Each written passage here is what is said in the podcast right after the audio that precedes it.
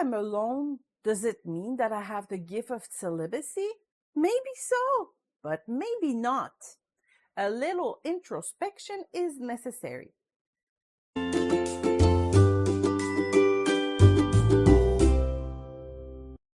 First, let's define what the gift of celibacy is as Jesus defined it.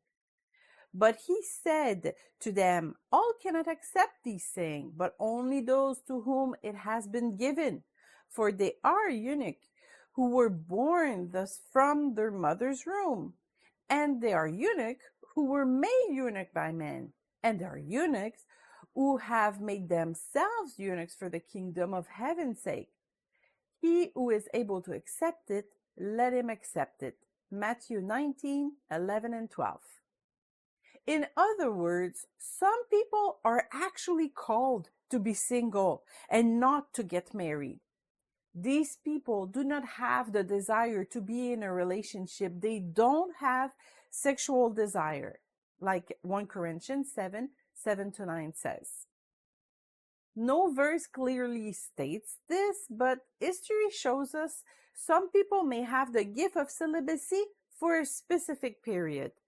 The same way married couple may abstain from each other for a specific period, for a spiritual purpose, like we see in 1 Corinthians 7 5, it would be reasonable to believe that a single person might have the desire to remain alone for a specific period.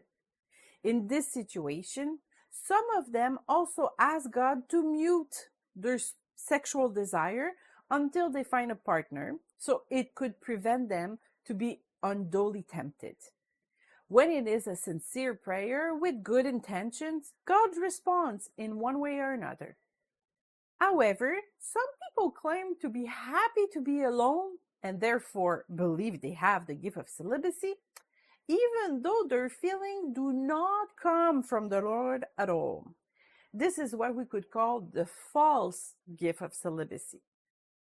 Some singles say they are fine alone because they're afraid to fall in love, either because they do not trust themselves, because of bad choices they made in the past, or because they have been hurt in a previous relationship and are afraid of being hurt again.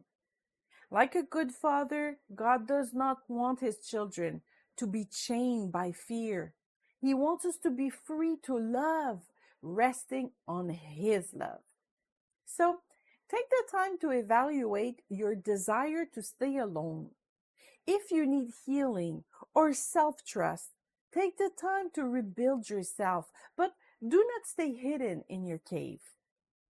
Other singles say they are fine alone because nobody is good enough for them. They have such a great opinion of themselves that all potential partner around them seem insignificant. They reject any proposal because they're looking for a mystical being, perfect and therefore unreal. They prefer to be alone than to have to bear the weaknesses of others. They have no desire to stoop to serve as a future partner.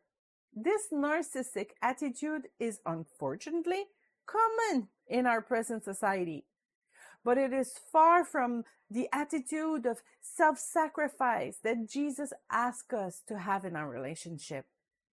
So evaluate your desire to be alone. If it's because no one seems good enough for you, it may be time to step down from your pedestal. Finally, other singles says they are fine alone because they don't want to put the effort to meet someone. They do not want to go out to make phone calls to look nice. That's too much effort. They are comfortable in their old jeans or their yoga pants. Sometimes this laziness is the result of deep discouragement, but not always. Proverbs speaks profusely about laziness because it is, it is indeed a bad habit. Yes, meeting our future husband or wife requires effort and investment in ourselves with our time and our wallet. But the same goes for all promises of God. The promised land is there, but it must be conquered. Perhaps the Holy Spirit would like to say to today's single the same word that Joshua said to the children of Israel. How long will you neglect to go and possess the land which the Lord God of your fathers has given you? Joshua 18:3. So evaluate your desire to stay alone. If it's because you don't, don't want to make an effort, well, repent. Laziness is not welcome in the life of children of God all of this does not mean that we should feel bad about ourselves if we are single. Being happy alone is a good thing. We can be satisfied in the state we are while seeking to conquer the other promises of God. That is why we have to question ourselves. If we're fine alone, is it because it is God's will for our life? Or are we missing out on a blessing from God only out of fear, selfishness, or laziness?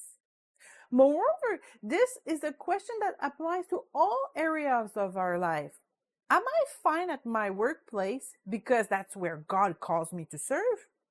Or did I convince myself that I was happy there because I'm too scared to apply somewhere else? Hmm.